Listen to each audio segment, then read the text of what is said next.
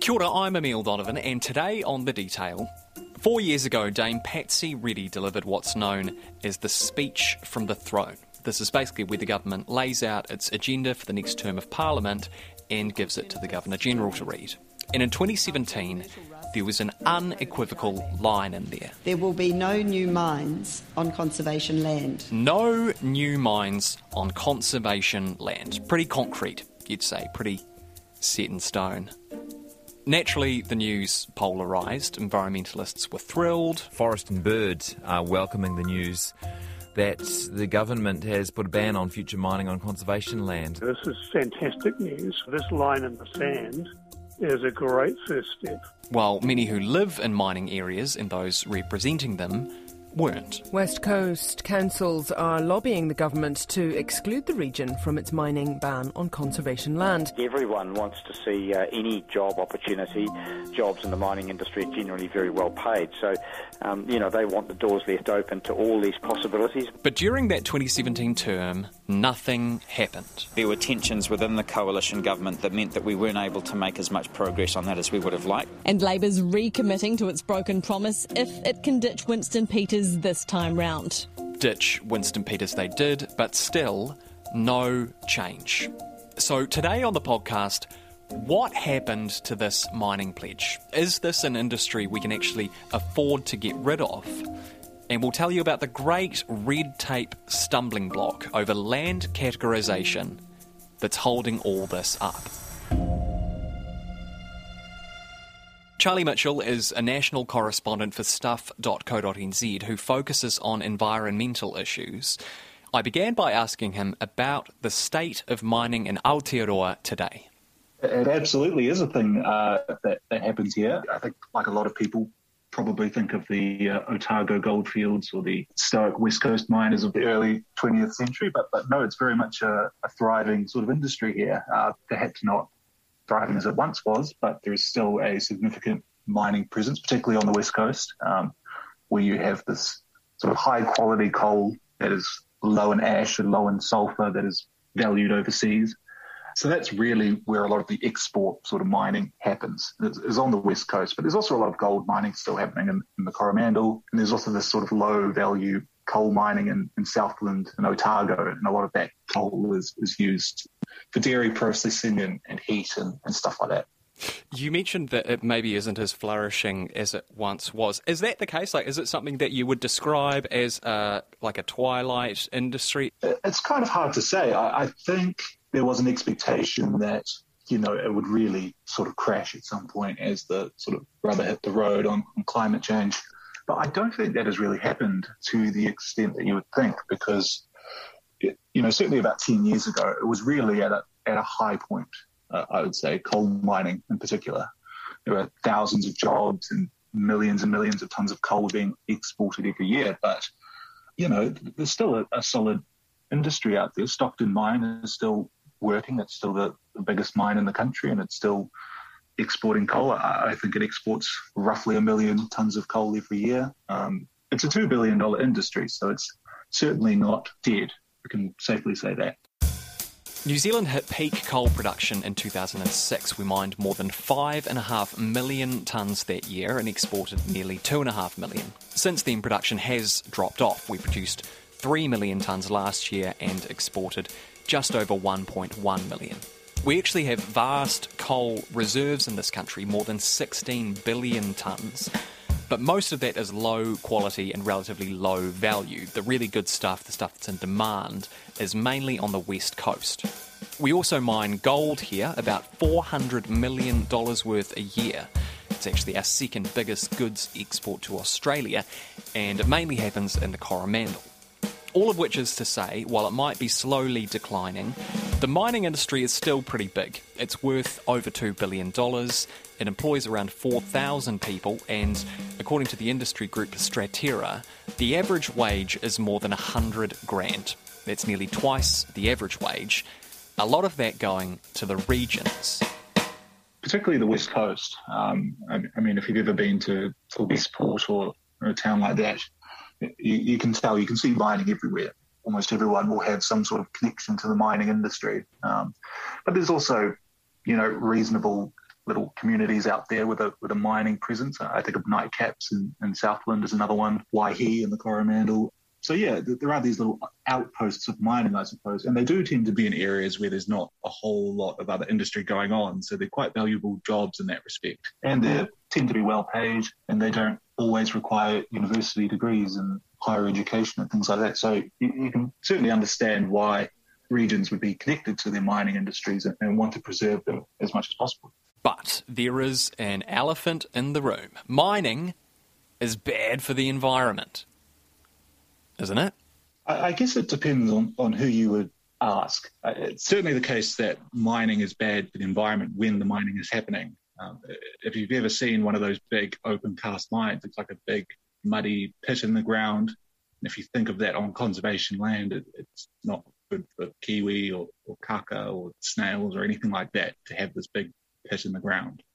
But the mining industry has gotten a lot better in terms of remediating the sites it uses. So a mine might last a couple of decades and then they'll fill it in, they'll put native bush or scrub and, and try to sort of uh, get it back to what it was. So it's definitely not the scorched earth type of mining that it used to be, but it still has a pretty severe effect on the environment when it's happening. And, and that's kind of the issue here because when you have, say, a rare snail or a rare frog that only lives in that area and you mine it, then, you know, like, what do you do? Some Coromandel locals have rallied in support of one of their smallest neighbours. Today they launched a campaign to stop mining on conservation land, which is also the Archey frog's habitat. What do we want? No mining! When do we want it? Now! There was no sign of the world's most endangered frog, but plenty of placards. The Archey can only be found in three locations in New Zealand. This is one of them. And now mining company OceanaGold has two drill rigs exploring the area.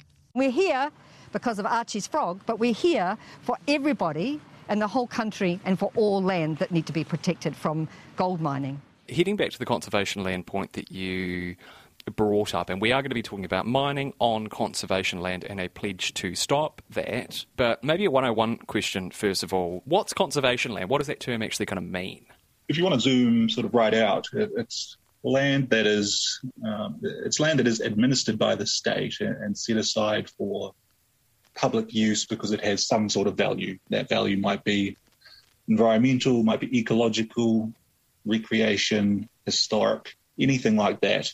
A lot of that comes under the conservation estate. And so it is a lot of land in New Zealand. It's about a third of the country is in the conservation estate, meaning it is run by DOC for the public purpose. Conservation land also includes something called stewardship land, and this is a very important element of this overall story. So, stewardship land is a type of conservation land, but it's quite contentious because it's land that is held by DOC as conservation land, but it hasn't been allocated a specific status within the hierarchy of conservation land. So the hierarchy is you've got right at the top, you've got national parks and stuff like that, which is the really, really high quality conservation land with lots of things that everyone wants to protect.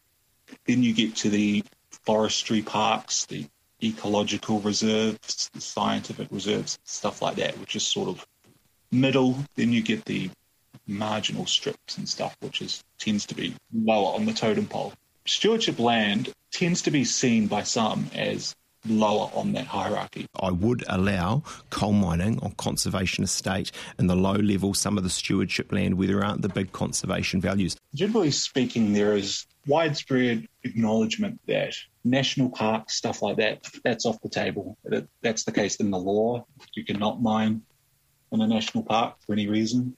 That's not really the case for most conservation land, though. Most of it is in these lower sort of tiers, what they call non schedule 4 land, and stewardship land is part of that. And there's been a lot of advocacy from the pro development groups that because it hasn't been classified, you don't really know what its conservation values are. So if you're a developer and you want to build a mine, then stewardship land is, is sort of ripe for the picking to some extent. And this is one of the key problems the government has with implementing this ban. In a very oversimplified nutshell, all stewardship land is considered conservation land, but not all of it deserves high level conservation status. Until the government's categorised it or figured out if stewardship land would come under the mining ban, nothing can really happen. I asked Charlie why conservation land might be appealing to developers. There's a lot of mineral wealth underneath conservation land. Um, that is just a just a fact of um, having, you know, a lot of those protected areas being those rocky places where minerals tend to be. But a lot of mining actually doesn't take place on conservation land, weirdly enough. Um, and it's probably because it has been difficult. You know, there are more hurdles to jump, particularly if you want to make a big open cast mine, which is tends to be the type of mining that is done in New Zealand at the moment. It is just trickier to get access. Sorry, that's my dog. I love it. Wait. Hey. Give me a second. You're right,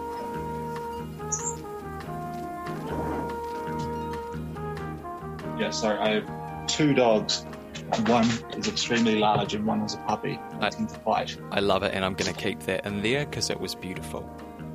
Okay, great. um, uh, where was I? Um, yeah, and, and, yeah, that tends to be just a byproduct of the fact that we tend to do big open cast mines, and, and getting permission to do that on conservation land is, is just not something that is really acceptable to anyone these days. Even I think the mining industry would accept that the, the days of big mines on the conservation estate is probably over. So yeah, I, I, think that tends to be the current state of play. Historically, you, know, there's been enough private land in that areas or in those sorts of areas to, to sort of mine around the conservation estate. But um, yeah, these days it's, it's very little mining, um, broadly speaking, happens on the conservation estate. Okay, and so this brings us to 2017. The government made a a pledge, a promise. I don't really know what we describe it as. Tell me about it. What what did they promise in 2017? Yeah, so this kind of comes back to what they call the speech from the throne, which is this thing that happens every year or every term when a new government comes in and they open parliament. And the governor general reads out this very long speech where they lay out the government's agenda. And in 2017, the, the Labour-led government at the time has its speech from the throne, and it contains a promise that there will be no new mines on conservation land. And it was not ambiguous at all. Um, there was no equivocation. And so people welcome that, particularly conservation groups that have been advocating for that policy for a very long time.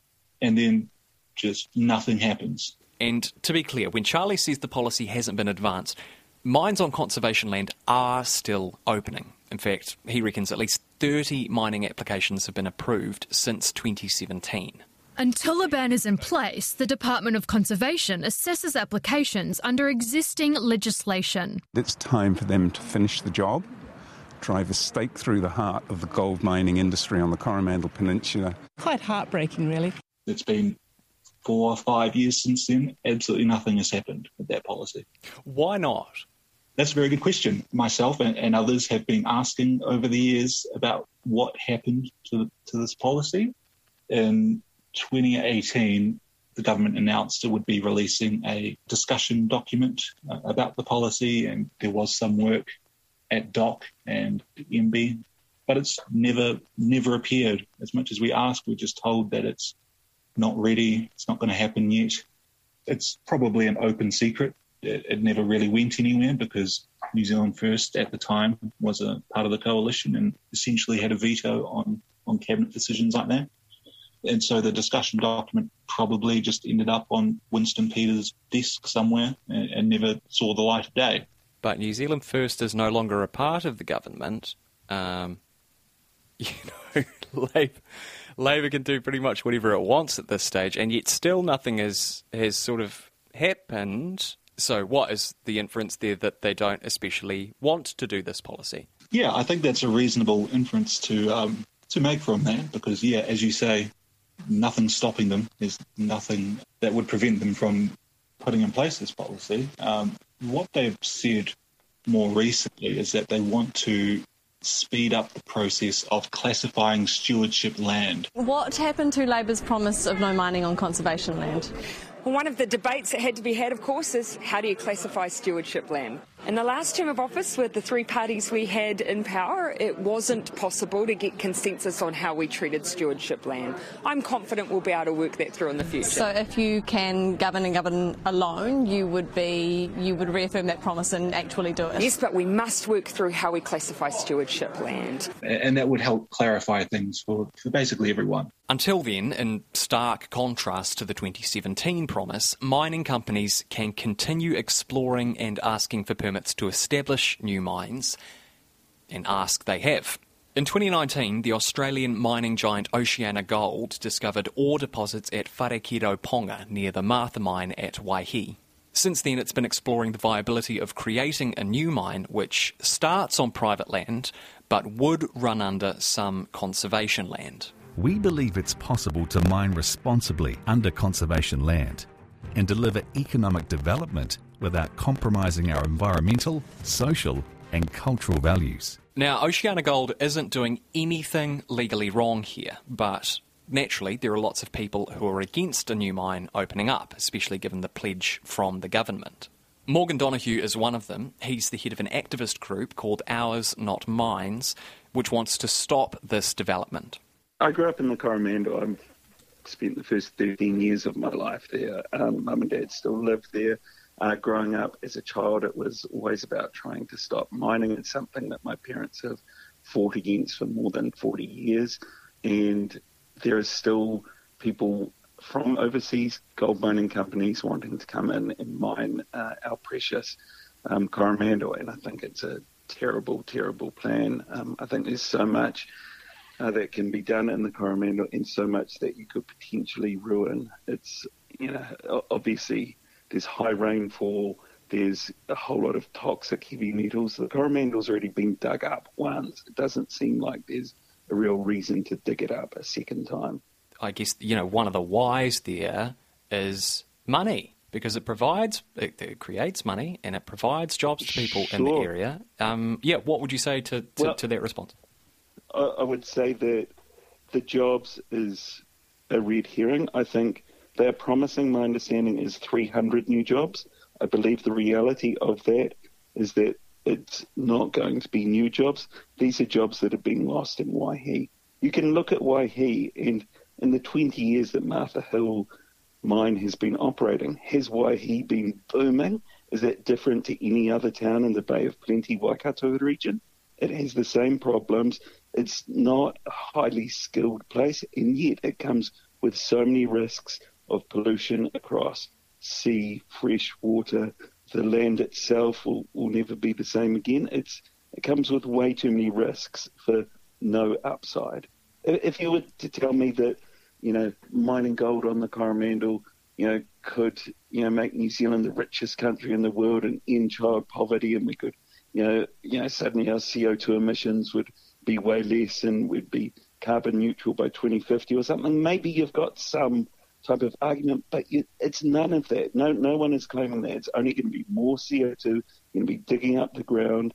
These aren't long-term sustainable jobs. Does it have to be that extreme, the binary? Someone on the West Coast might say mining is the reason that people live here. And if there's no mining here, then people on the West Coast don't exist anymore. Mining is a thing that happens in New Zealand, and we might not like it, but it is a part of people's lives. And just removing it overnight is a, is a big step to make, you know? Yeah, but I would say, let, let's say, removing uh, New Zealanders' ability to go and get snapper in the Hauraki Gulf or in, in, in the in the other oceans around Coromandel would also be a pretty amazing thing to take away from people overnight. You know, if, but if you have a, a, heavy metal spill into the ocean, just like you, you know, with, let's pick on something around the same area. The Rena, when it crashed in Tauranga, mm. no one thought that ship was going to have a massive oil spill into the Bay of Plenty. But it did, mm. just like there's been horrible pollution in the Gulf of Mexico. And these international mining companies have had terrible reputations for terrible things happening. Now, they can never guarantee that that's not going to happen. Now, why would we risk it um, for a few jobs? It doesn't seem like jobs is a problem in New Zealand right now. Inflation seems like a problem and earning good money. But but mining jobs are, are not what everyone needs. We need builders, we need plumbers, we need electricians, even producing gypboard. You know, there's a ten week turnaround on gypboard right now. So there are whole lots of industries that we can focus on which don't involve destroying one of the most beautiful places in New Zealand. Everybody knows it's going to be good to phase out the use of fossil fuels. At the same time, it's unavoidable that we do still use them, and they are still vital to the way that society functions. And that is a real tension, isn't it? That, like, it's not the kind of thing that you can just do overnight. Yeah, exactly. And, you, you know, if you spend a lot of time in climate change discussions and, and places like that, you, you hear a lot about the just transition. And that is this idea that you can't just end mining, that there needs to be some sort of process to gently get yourself down from these industries and make sure that the people involved in them have, have somewhere to land and, and, and can have meaningful lives. Um, and that's sort of the broader tension here, I think, is, is what, you know, what is being planned for these communities like the West Coast that have long relied on mining um, and that may not have this um, this resource open to them um, in the future. Like like what happens? I don't think the government has really articulated a plan for that. I think of this in a lot of ways a bit like the ban on oil and gas exploration, offshore oil and gas exploration. It, it's sort of in a lot of ways quite similar because that policy, I think, was welcomed by environmentalists and, and people concerned about the climate but you know it had a reasonably modest impact on our emissions, if, if any at all. Um, and you know, it, it, sort of served as a as a statement of, of, what the government wanted to do in terms of its environmental policy. It sort of points the way of what the government wants to do, but whether it actually sparks any any broader policy or any broader action, it, it's you know the term virtue signaling has kind of been polluted in a lot of ways, but in some ways that is the merit of policies like this that, that don't have perhaps a massive impact, but they do on the margins and they, they demonstrate how this government views certain issues. That's it for today. I'm Emile Donovan. The Detail is public interest journalism funded through New Zealand On Air and produced by Newsroom for RNZ. You can get us downloaded free to your mobile device every weekday from any podcast platform. And if you're using Apple, please leave us a rating so others can find us too. Today's episode was engineered by Jeremy Ansell and produced by Alexia Russell. And thanks to Charlie Mitchell and Morgan te wā.